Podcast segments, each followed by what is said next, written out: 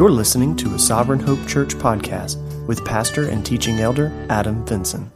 Luke chapter 10, we continue into our discussion of the parables where we've been all summer long. Last week we looked at uh, the cost of discipleship and the counting the cost perspective. And so we looked at the parable where Jesus talks about um, you wouldn't have an individual begin to build towers without really evaluating whether he had the money and the finances and resources to finish that job. You wouldn't have a general go into battle unless he evaluated the, the soldiers and the resources that he had to win that war.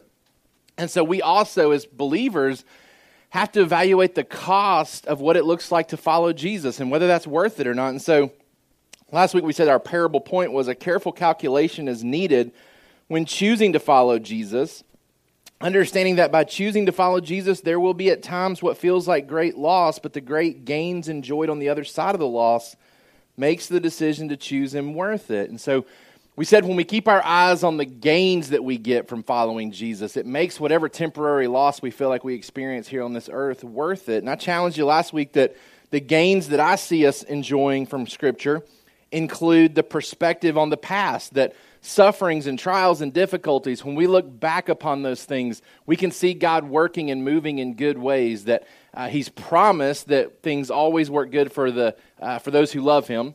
Um, and we can oftentimes see that immediately. Sometimes not, but a lot of times we can. We can see how God works and moves good for His children. So, following Jesus gives us perspective about the bad things that we experience. It also gives us purpose for the present. Uh, Jesus gives us purpose for our present that extends beyond just living for ourselves, but living for something far greater than ourselves. And then we also get peace for the future, right? Like we know where we're headed, we know where we're going, and we also know that our life extends beyond this one. That life doesn't end when death happens, that uh, we have something promised for us that exceeds what we enjoy here. Today we're looking at the Good Samaritan in Luke chapter 10. I want to read our text this morning, starting in verse 25, and then we're going to jump right in and see what Jesus would have us hear uh, this morning. It says, And behold, a lawyer stood up to put him to the test, saying, Teacher, what shall I do to inherit eternal life? He said to him, What is written in the law? How do you read it? And he answered, You shall love the Lord your God with all your heart, and with all your soul, and with all your strength, and with all your mind, and your neighbor as yourself. And he said to him, You have answered correctly. Do this, and you will live. But he, desiring to justify himself, said to Jesus, And who is my neighbor? Jesus replied, A man was going down from Jerusalem to Jericho, and he fell among the robbers, who stripped him and beat him and departed, leaving him half dead. Now, by chance, a priest was going down that road, and when he saw him, he passed by on the other side. So likewise, a Levite, when he came to the place and saw him, passed by on the other side. But a Samaritan, as he journeyed, came to where he was, and when he saw him, he had compassion. He went to him and bound up his wounds, pouring, and, pouring on oil and wine. Then he set him on his own animal and brought him to an inn and took care of him. And the next day he took out two denarii and gave them to the innkeeper, saying, Take care of him, and whatever more you spend, I will repay you when I come back. Which of these three do you think proved to be a neighbor to the man who fell among the robbers? He said, The one who showed him mercy. And Jesus said to him, You go and do likewise. Our summary sentence for today as Christians, we ought to read God's word with a desire to maximize rather than minimize the way of life it calls us to, changing our question from whom must I serve to how may I serve. As Christians, we ought to read God's word with a desire to maximize rather than minimize the way of life it calls us to, changing our question from who must I serve to how may I serve. For our kids, Christians are called to be good neighbors to everyone. Now, the context of this parable, as we've already seen just by reading it, is that there's a lawyer who's trying to trap Jesus with questions about serving. Uh, he, he stands up and wants to question Jesus. He wants to test Jesus, though. He wants to kind of trap Jesus. He's got some type of agenda, uh, and he hopes to, in, in questioning Jesus, catch Jesus in a situation where it validates himself. Um, I think a key, uh, a key discussion point early on in this text is where Jesus responds to his initial question Teacher, what shall I do to inherit eternal life? He said to him, What is written in the law, and how do you read it? two important questions that Jesus asks there, and I think it's two important questions that have implications for us too today. What does the law say, and how do you read it? The implication there being, how do you understand what you've just read? Because we can read the same thing, but we can understand it differently, right? Pending how we read it, it may shape our reaction to it right? I've had teachers before come to me with an email from a parent, and they're fired up, and they'll bring it to me, and they're like, "You won't believe how this parent talked to me, and um, and what they said to me," and they'll share it with me. And for whatever reason, I just read it differently, right? Like it doesn't come across the way that it came across the teacher. We've read the same email, but we've read it differently. We've understood it differently, and therefore it causes a different reaction in us. And so then we'll have a discussion, and I'll try to share my perspective. They'll continue to share theirs, and we'll come up with a, a game plan for how to respond to the parent based on kind of combining how we've read the email separately. Jesus challenges this, this lawyer. He says, What does the law say, and how do you read it? Meaning, what does it say, but then also your interpretation of it's going to be key too, as far as how we proceed in these discussions. Now, what do we know about this lawyer here? Well, by being a lawyer, he would have been a student and even an expert of the law. The, the, the, Old Testament law, right? Because in Israel, he's a lawyer, which means he interprets the law. But remember, at that time, Israel would have been a nation, or you know, a nation under the bondage of Rome at that time, but a nation in their thinking, right? So their laws would have been not just spiritual laws, but also their, their normative laws too for life, right? So as a lawyer, it's not just that he's a scholar of the Old Testament, he's a lawyer in all the sense of taking the law and directly applying it to everyday life. Just like our lawyers are expected to be experts in the law, he too would have been an expert in the law. And also with a twist on it, because as we know, lawyers look for loopholes in the law, right? Like they look for how to directly apply the law to the benefit of the belie- of the individual who has like recruited their services. So a lawyer is going to know the law, is going to read it in a certain way, oftentimes in a way that gives benefit to the person who is utilizing their services. And so this lawyer is probably no different. He's a student of the law but he's a student of the law for the purposes of interpreting it to the benefit of others. So, what we have here is a discussion between a law expert and the author of the law, right? Jesus is the author of what he has become an expert at, this, this lawyer, right? And so the dialogue and the discussion is happening between an expert and the author of it. The text tells us that he's not sincere in his questioning, right? So he doesn't come with a humble heart looking to to better understand. He's not good soil showing up and expecting the seed to be spread in such a way where it takes root in his life. He's not sincere. The text tells us that he comes with a, an agenda in his questioning. Um, he wants to test Jesus, and then as they get deeper into the discussion, it talks about him wanting to justify himself. So we know he's not sincere. We know that he wants to excuse himself from too much responsibility here. Right? He's, he's looking for a loophole in the, the words that are being used, right? So as they're dialoguing, uh, Jesus is asking him questions right back. So the lawyer expects to be the one making the questions, and, and Jesus is responding with questions. And the lawyer dials in on this specific word here about neighbor, right? So in his response, he says, Well, I know what the law says. The law says this that we're to love our neighbors as ourselves. And Jesus says, Yeah, you're right. So why are you asking me questions here? Like you know the answer to these questions. And so then the lawyer goes further and says, Well, who's my neighbor? Right? Just like a lawyer would, like let's let's hone in on this specific word, let's interpret this word, let's make sure we have good understanding of this word with the goal of minimizing responsibility for the lawyer. Right? Like if I can deduce who my neighbor is, now I know very specifically who I'm supposed to serve, right? And it kind of lets me off the hook potentially of serving others. So he's not sincere. He wants to excuse himself from too much responsibility. Jesus responds with uh, the parable that we see here, the Good Samaritan. What does the parable accomplish for us? We're going to see it reminds us that the world is broken and that there are needs of healing all around us, right? The parable only takes place because there's tragedy that takes place at the beginning. It reminds us of how sinful our world is.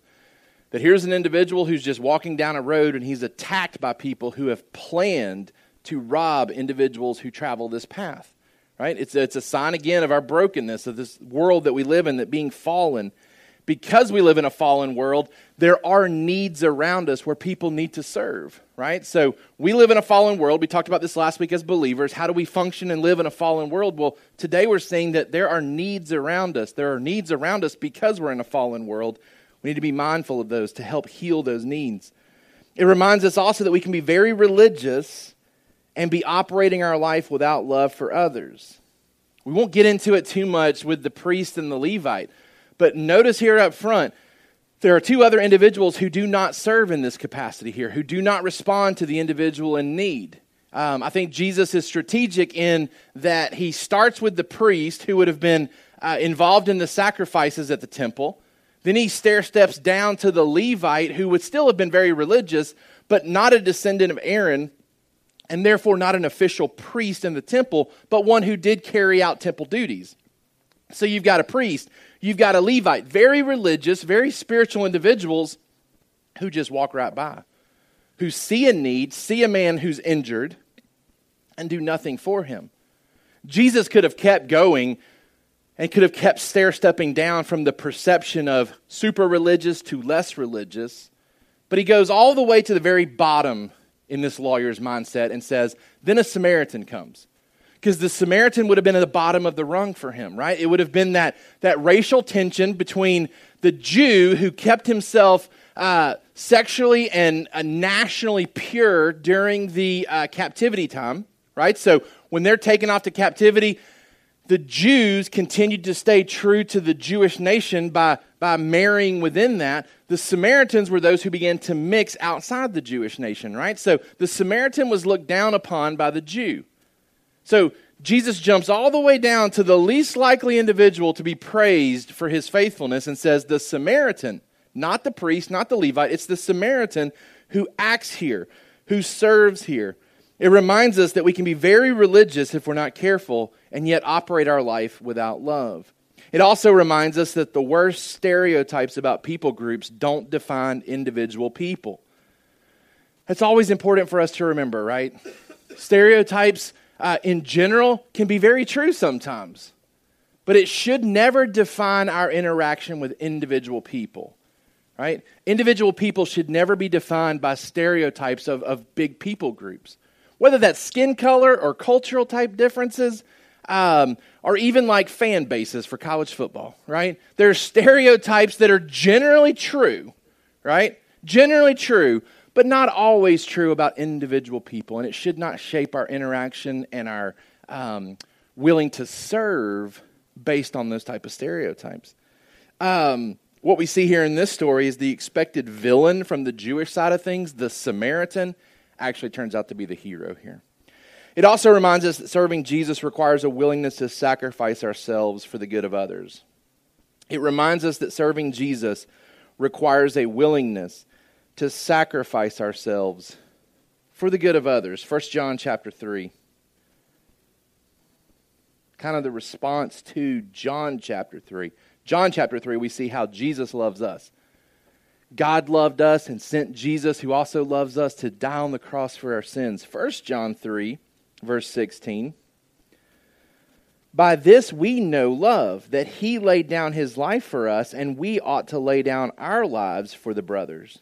But if anyone has the world's goods and sees his brother in need, yet closes his heart against him, how does God's love abide in him? Little children, let us not love in word or talk, but in deed and in truth. All right, the idea here being that if we have experienced God's love, if Jesus has loved us as he has by dying on the cross, saving us from our sins, how can we not then love others? That's the, that's the natural Christian response, is to love others in response to the love that we've experienced.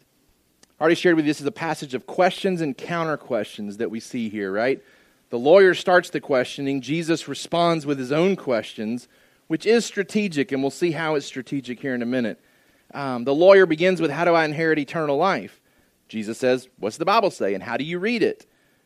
The, neighbor, the lawyer responds and says, Who is my neighbor? And then Jesus tells a parable and says, Who acted like a neighbor? Right? Their dialogue is primarily in the form of questions strategic questions that Jesus responds to, and we'll see how he uses that tool as we get into it. Let's start by looking at number one view the Bible as your way of life. View the Bible as your way of life. I think Jesus points us in this direction. Um, I put in my notes, one commentator said, the place to find the most important answers to the most important questions ever asked is in the most important book ever written. The place to find the most important answers to the most important questions ever asked is in the most important book ever written. The lawyer comes asking questions, and Jesus immediately turns him to the source of truth, the source of answer for that great question. Right? For all of us, we need to remember that, that the Bible is our authoritative source for guiding us and directing us in this life. For our youth, like, hear me on that. The best answers to life's questions are not your peers who are the same age as you. I have to, I have to talk with our middle schoolers about this constantly. Right? They'll come into my office.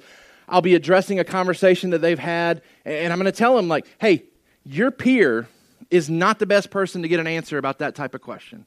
Right? They're not an authoritative person on that. They, they, they don't know the answers that you're asking for there. That's not your source for answers, right? whether that's an adult, a spiritual leader, uh, ultimately somebody who's going to take you to God's word, right? Where the ultimate answers can be found. And that's what Jesus does here with the lawyer. He prompts and reminds him that the greatest questions are answered by the greatest book. We need to remember that. Number one, it's, it's important, though, for us to have the right motivations when we come to God's word. If we're going to get the answers that we're looking for, we have to have the right motivations when coming to God's word. We've talked in recent weeks about the condition of our heart soil, right? That if our heart's not right, the word's going to fall on our hearts and it's going to have different results than what, what is ideal, right? The ideal response is that the word falls on our hearts, it takes root in our life, it drives deep its root system and springs forth fruit. But if our hearts are hard, if they're shallow, if they're crowded out with the busyness of life, it's not going to bring forth fruit. Well, the motivation that we have in coming to God's Word is important as well. The Bible is not our means for validating our desires, right? We don't come trying to make the Word say what we need it to say to live the way that we want to live, and that's what He's doing here. He comes testing Jesus because He wants Jesus to answer in certain ways that validates the way that He's living. We probably all know people that do that, that go to God's Word, twist it, and manipulate it in hopes of having it say what they need it to say to live how they want to live. That's not the purpose of God's word, and that's not how it works, right? It's a sword that cuts our heart. We don't get to cut it up and divide it up to make it say what we want to say. It cuts us and divides us, right? It makes us into the image of Christ. And so it's important that our motivations when coming to God's word are, are right and pure. It's not a means for validating our desires. It's also not a means for justifying our performance. We'll see this more in a minute, but the lawyer wants to excuse himself from further responsibility, right? It says that he wants to justify himself.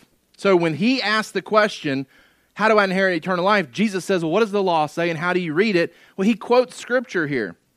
He quotes scripture. Jesus says, Yeah, you're right, go do this and you'll live. But desiring to justify himself, he said to Jesus, And who is my neighbor? right? Like he wants to know that he can minimize the expectations, check off the box, and say, Yeah, I've done that. Again, the Bible is not for that purpose either. It's not meant for us to come to it and to validate our desires, nor is it to come to it and to justify our performance as though we have lived up to it. We have to come with the right motivations when coming to see and hear from God's word. We also, number two, need to ask good questions when coming to God's Word. We need to ask good questions when coming to God's Word. Let's take a deeper look at some of the questions that are thrown around in this passage. The Bible has answers for eternal questions. The Bible has the answers for eternal questions. All these gains that we've talked about last week, the, the questions that come when we talk about why do, uh, why do bad things happen to good people? Why, why do Christians go through trials and difficulties? Um, the, the questions about the future, like, like what, is life, what does life beyond this life look like? Like all those answers are wrapped up in God's word. It answers the eternal questions that our heart is asking. For our youth that, again, are sitting under the teaching of God's word here, that are under the authority of your parents, but are still potentially questioning your own faith Maybe never yet having made a profession of faith and all that you've heard from, from, from church and from your parents and whatnot. Right? The Bible answers the greatest questions that your heart is asking. As you continue to grow and develop, and you're learning more and more, and culture is confronting you with its own versions of these answers, the Bible answers these eternal questions. Now, the lawyer comes and, and poses a good question here at the beginning. It is a good and appropriate question that all of us should ask, right? How do I inherit eternal life? What must I do to inherit eternal life? It's a right question, it's an important question to ask. The assumption from him seems to be there is something specific that can be done or needs to be done to earn eternal life. Now, Jesus counters that question, knowing that he's trying to be tested. What's written in the law, and how do you read it? I wonder if there's a bit of sarcasm even when Jesus is talking here, right? Like, like in my words, it's as though Jesus is saying, I don't know, law expert, what does the law say? Right? Like, why, why are you asking me? You're the lawyer. You know the law, right? Like, like speak it to us because he's in a presence where he's asking this question in the, uh, in the um, earshot of other people, right? And so Jesus just simply responds. He doesn't fall into the trap of being tested. He says, Hey, tell me what rules we're playing by here right? You tell me what you think the law says and how you have read it. The lawyer responds, You shall love the Lord your God with all your heart, with all your soul, and with all your strength, and with all your mind, and your neighbor as yourself. Well, where does he get this answer from? Well, he's quoting from Deuteronomy 6 5 and Leviticus 19 18. Right? He's quoting from the Old Testament law. Deuteronomy 6 5, Leviticus 19 18. Both of these combined give us these commands the idea that we're to love God and we're to love others. Right? He understands what the Bible has to say on these issues. His summary then would be we're to obey God's commands perfectly by loving Him and loving others always. And Jesus responds and says, Yeah, and if you do that, you'll live forever. We see this concept of loving God and loving others in the Ten Commandments, right? Right, the tablets are kind of broken up in that way where you've got the first part of the Ten Commandments being all about how we love God, then the other portion being how we love others well, how we serve others well. The lawyer knows what the law says that we're to love God, we're to love others. The Bible also has answers for our personal inadequacies, though. Jesus says, Do this and you will live. Jesus tells him to live out the answer he gave implying that he hasn't at this point. Right? That's a, that's a key point here, too. Jesus says, You're right. That's what you have to do to, inter- to, to inherit eternal life. Now go do that. Now, now, the lawyer's probably taken back a little bit because what he was hoping for was Jesus saying, Hey, buddy, you've already got it. Right? You've already got eternal life. You, you, you've already done this enough. You've already loved God and loved others enough. You're covered right? You, have got eternal life. You've inherited it. That's not what Jesus says, though. And says, he says, yeah, your answer's right. Go and do that. The lawyer gives the right answer. Jesus affirms the answer. But now there's this question that needs to be asked. Because what's still at stake is, is whether the lawyer meets the criteria, right? The question now is has the lawyer done it? Right? Has the lawyer done it? And we see that the lawyer then responds with the wrong question next. Right? We're getting ready to take our eighth graders at Trinity to um, Snowbird. Right? It's not uncommon for me at this time to get an email from a parent saying, How does my kid go on this trip? Right? It's also not uncommon for me to then respond and say, You need to complete the form. Right? I like to be proactive and go ahead and anticipate the next question, which is, Where's the form? Right? Because you haven't filled it out yet, most likely. So I'll say, you need to fill out the form. Underneath that, I'll say, and here it is. It's been sent to you so many times already, right? Uh, but you just click on this, you sign up your kid, and they can go on our trip, right? I'm not using it as a teaching opportunity like Jesus is. So Jesus responds, and he doesn't go ahead and answer that next question. He kind of leaves it there. He leaves it there and forces the lawyer to ask, right? What do I have to do to inherit eternal life? Jesus says, What do you think you have to do to inherit eternal life? The lawyer says, Well, I think what the law says is that I have to love God and love others with my whole heart, with my whole being. And Jesus says, You're right. Go and do that. Right? So now the lawyer was left with the, well, I guess I haven't done that yet. right? And so he has to ask a second question. He has to get further clarification. The bad follow up question is Who is my neighbor? That's not what the question should have been. I'll tell you what the better question would have been here in a minute. The bad follow up question that he does give, though, is Who is my neighbor? He is attempting to lower the expectations of the law to make it manageable for him to obey. Right? What he's heard from Jesus is you got to be perfect at loving God and loving other people. Go and do that. Go, go and love your neighbor as yourself. So he steps back and says, Well, give me clarification on who my neighbor is because maybe, maybe you're wrong. Maybe I have done this. Maybe I don't need to do anymore. Right? Let me, let me minimize this. Let me make it manageable so that I can obey it. The lawyer gets very word specific here. He wants to know how big is my neighborhood?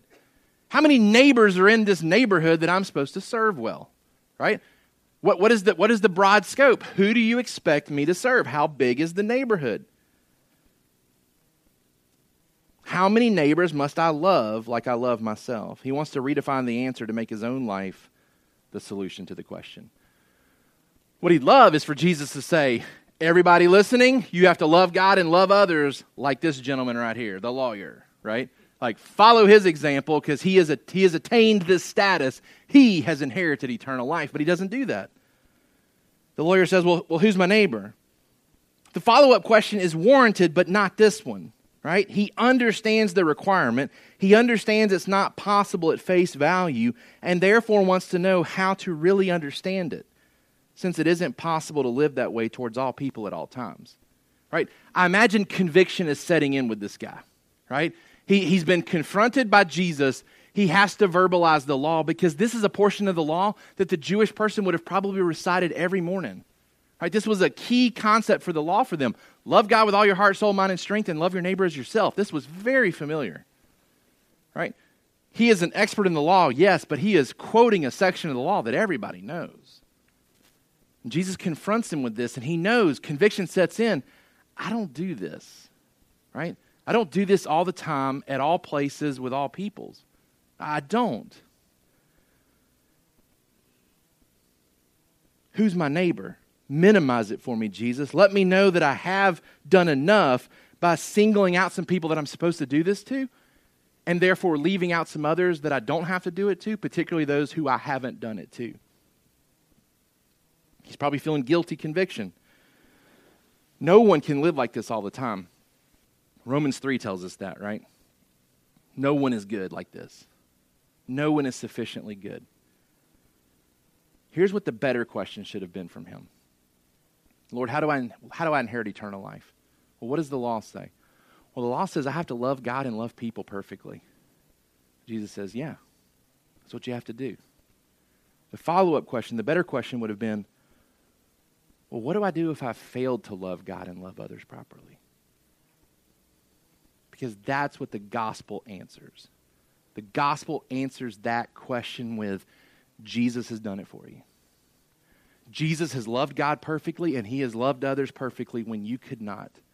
Do you have to be righteous? Absolutely. You have to be righteous to inherit eternal life. The law is not given to make us righteous or to show us righteous, but to show us we are sinners in need of righteousness. Galatians 3. And the law points us to our need for Jesus. It doesn't point us to come back and say, okay, let's, let's read the law differently than what it says so that it excuses my failures and I still get in. That I still get eternal life because of my performance. That I'm still good enough. Right? That's not what the law is for. It doesn't, it doesn't show us uh, that we can be righteous. It doesn't make us righteous. No, it shows us that we're sinners in need of righteousness. Man, imagine if the lawyer had said, well, well, Jesus, what do we do if we haven't done that? Like, we don't get a reset. We don't get a redo. We can't be born again physically and, and have another chance at this. What do we do if we haven't done that? No, his follow up question is uh, who's my neighbor? Because I've done this to some people. If we can narrow this down, maybe I still get in. Maybe I still get eternal life if we narrow it down a little bit. Jesus brings the parable next. Number two, View yourself as a neighbor to all. View yourself as a neighbor to all. The Bible is our way of life. The Bible answers the questions that we have. It gives us direction. It, it answers the eternal questions, And then when we get the eternal answers about what we're supposed to be before God and we find ourselves completely inadequate, man, it gives us the answers that we need for our personal inadequacies too. It answers how we can be right with God when we can never do enough to be right with God. That God has made provision for us through his Son, Jesus Christ. View yourself as a neighbor to all. The parable point that we've already read is that rather than trying to determine who is your neighbor that you are required to serve, see yourself as a neighbor to all and be willing and ready to serve. Rather than trying to determine who is your neighbor that you are required to serve, see yourself as a neighbor to all and be willing and ready to serve. Do this and you will live. But desiring to justify himself, said to Jesus, Who is my neighbor? Jesus replies, A man was going down from Jerusalem to Jericho, fell among robbers, stripped him, beat him, and departed, leaving him half dead. The man is in need. The man is broken. He can do nothing for himself here. A priest comes by, a Levite comes by, neither do anything for him. The Samaritan is the one who reaches out and takes care of him.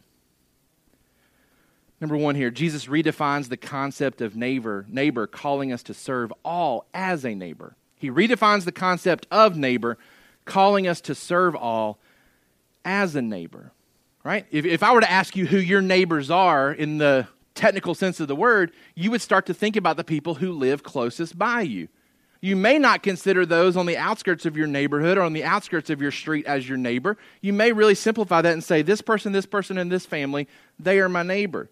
Jesus redefines that concept of neighbor for us here, though. He calls us to be the neighbor to everyone. He presents kind of a universal neighborhood here, right? You're the neighbor, and you're to see yourself as a good neighbor to all that you come in contact with. Rather than loosening the definition for who our neighbor is, which is what the lawyer wants, Jesus maximizes it. He expands it all the way to the fullest amount.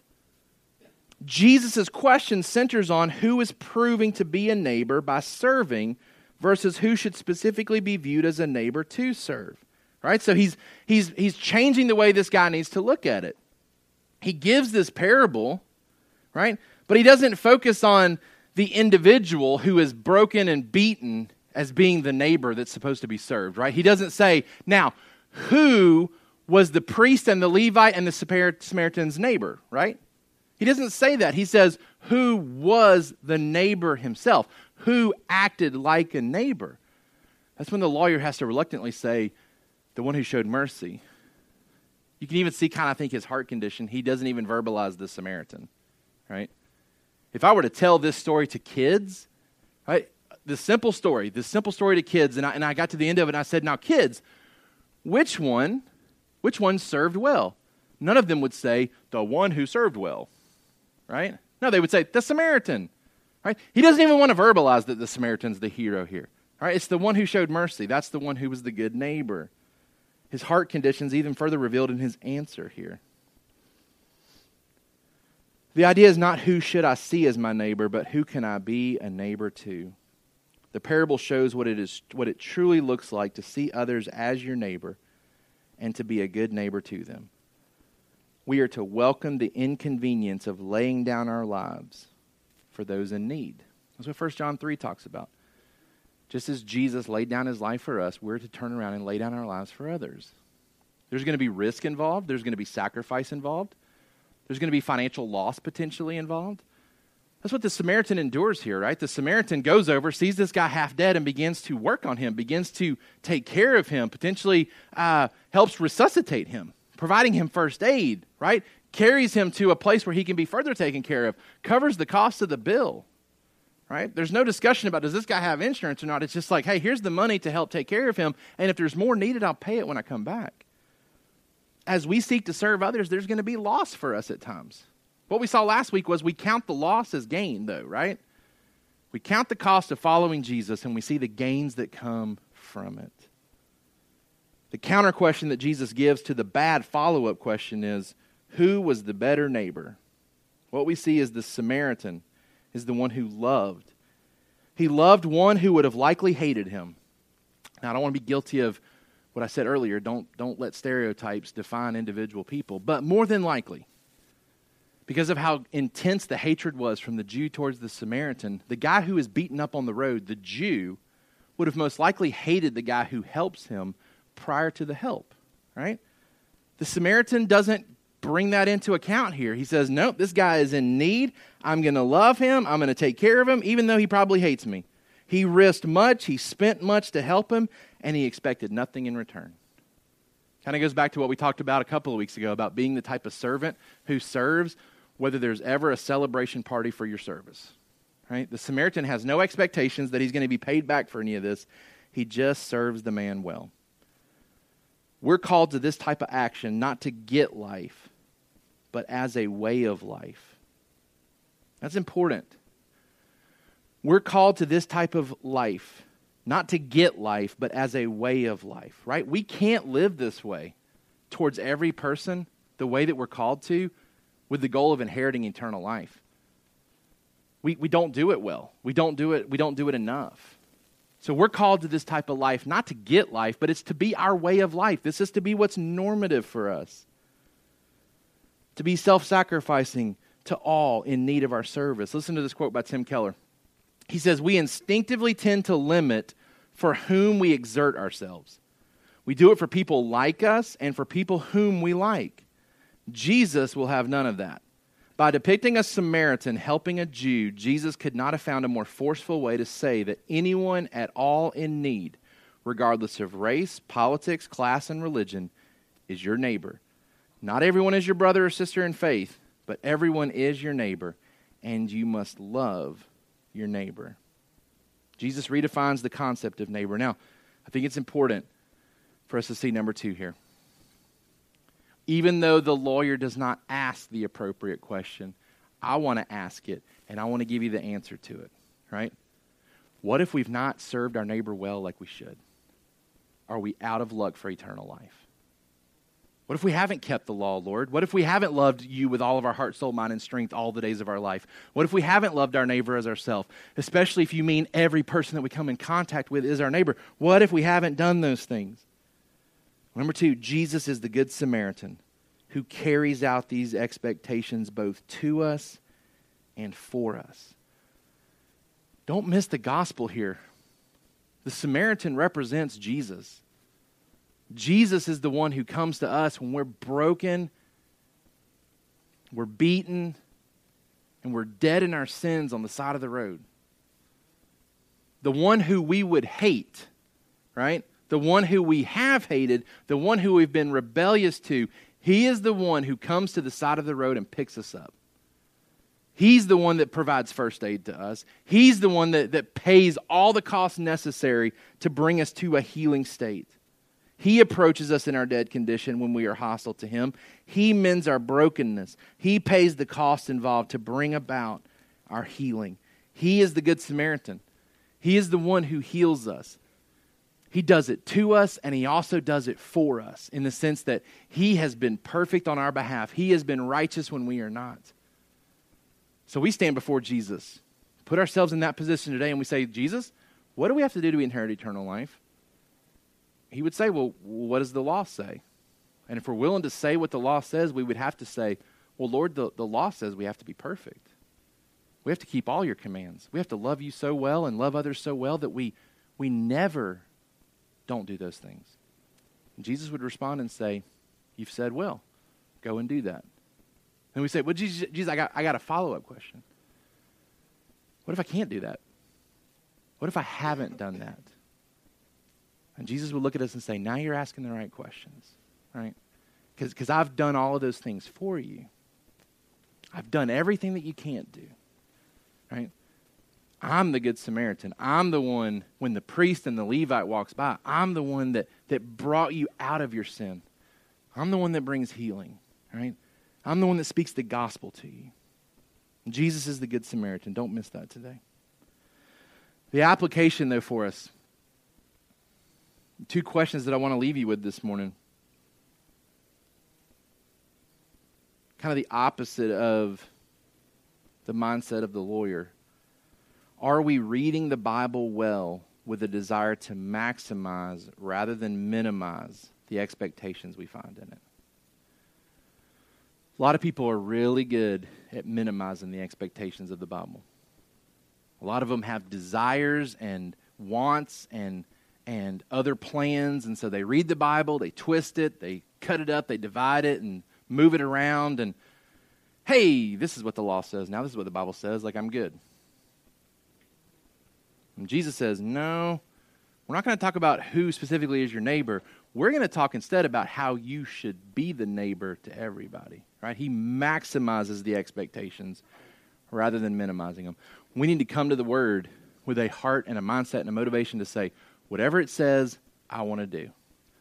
I don't want to minimize it. I want to maximize what it tells me to do. Number two, is there anyone you are refusing to view as your neighbor and refusing to serve as a result?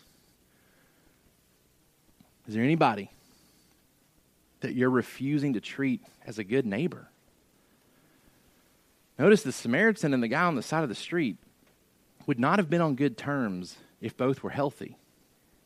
They probably would have walked right by each other and ignored each other. Maybe would have walked as far away from each other as they could. But as soon as one was in need, the Samaritan is triggered to help. Is there anybody in your life that you're refusing to view as your neighbor? Is there anyone in your life you're refusing to be a good neighbor to? Don't minimize this. Don't say, well, I'm doing pretty good with a lot of other people in my life, just maybe not that person. Man, don't, don't minimize it. Maximize it. See that everybody in my life I'm supposed to be a good neighbor to. And if you're not being a good neighbor to somebody, today's the day to feel the conviction and to repent of that, to turn from that. Because the Lord says, go and do what the Samaritan did. Go be a neighbor to the, to the person that would be the hardest to be a good neighbor to. You go and do likewise. Let's pray together. God, we love you. We thank you for this word today. Lord, help us to be honest in our own assessment of ourselves to see that we don't do what the law tells us to do perfectly. In spite of our best efforts and even in spite of what our pride and, and sinfulness would tell us, we are not good enough. So, Lord, we ask the question today what do we do if we're not good enough? And Lord, we thank you that you answer it. You answer it not with another list of things to try to do, you answer it by saying you've done it for us. Lord, help us to trust in that today. For those that have never put their faith and trust in you, God, help today be the day. Lord, speak to their hearts, convict them of their sin. Help them to see that they've been reading the Bible wrong for all these years. They've been reading it and manipulating it to justify themselves, to test you, to see what they could get away with. God, confront them with that today. Help the law to be the mirror that it's supposed to be. That they would look into that mirror and not compare themselves to others and say, I'm still good they would look into that mirror and see themselves for who they are. That they're dead on the side of the street and they need a good Samaritan to come get them. God, thank you for being the good Samaritan that saves us. Thank you for being the one who was willing to risk all so that we could be made right with you. Lord, help us to go and do likewise now not to earn life, Lord. We thankful, we're thankful that we can leave today knowing that we have inherited eternal life. We don't have to walk away like the lawyer, not knowing if we have it or don't have it. We know we have it if we've been sealed by your Holy Spirit. So, God, help us to go and do likewise, not to earn eternal life. Help us to go and do likewise just as a new way of life. Because you've loved us, help us to love you well by loving others well. Empower us to do that with your Holy Spirit this week. Help us to love in radical ways that don't make sense to the lost world. Help us to love people that don't deserve our love. Help us to love people that we don't want to love. Help us to serve when everything inside of us doesn't want to. Lord, I pray that you'd change our inside to want to, that we'd see others through the lens of your word. Help us to do that this week, Lord. We pray these things in Jesus' name. Thank you for listening to the Sovereign Hope Church podcast. We trust that you've been encouraged by the word. For more information about our church, please visit our website at www.sovhope.org. Again, that's www.sovhope.org.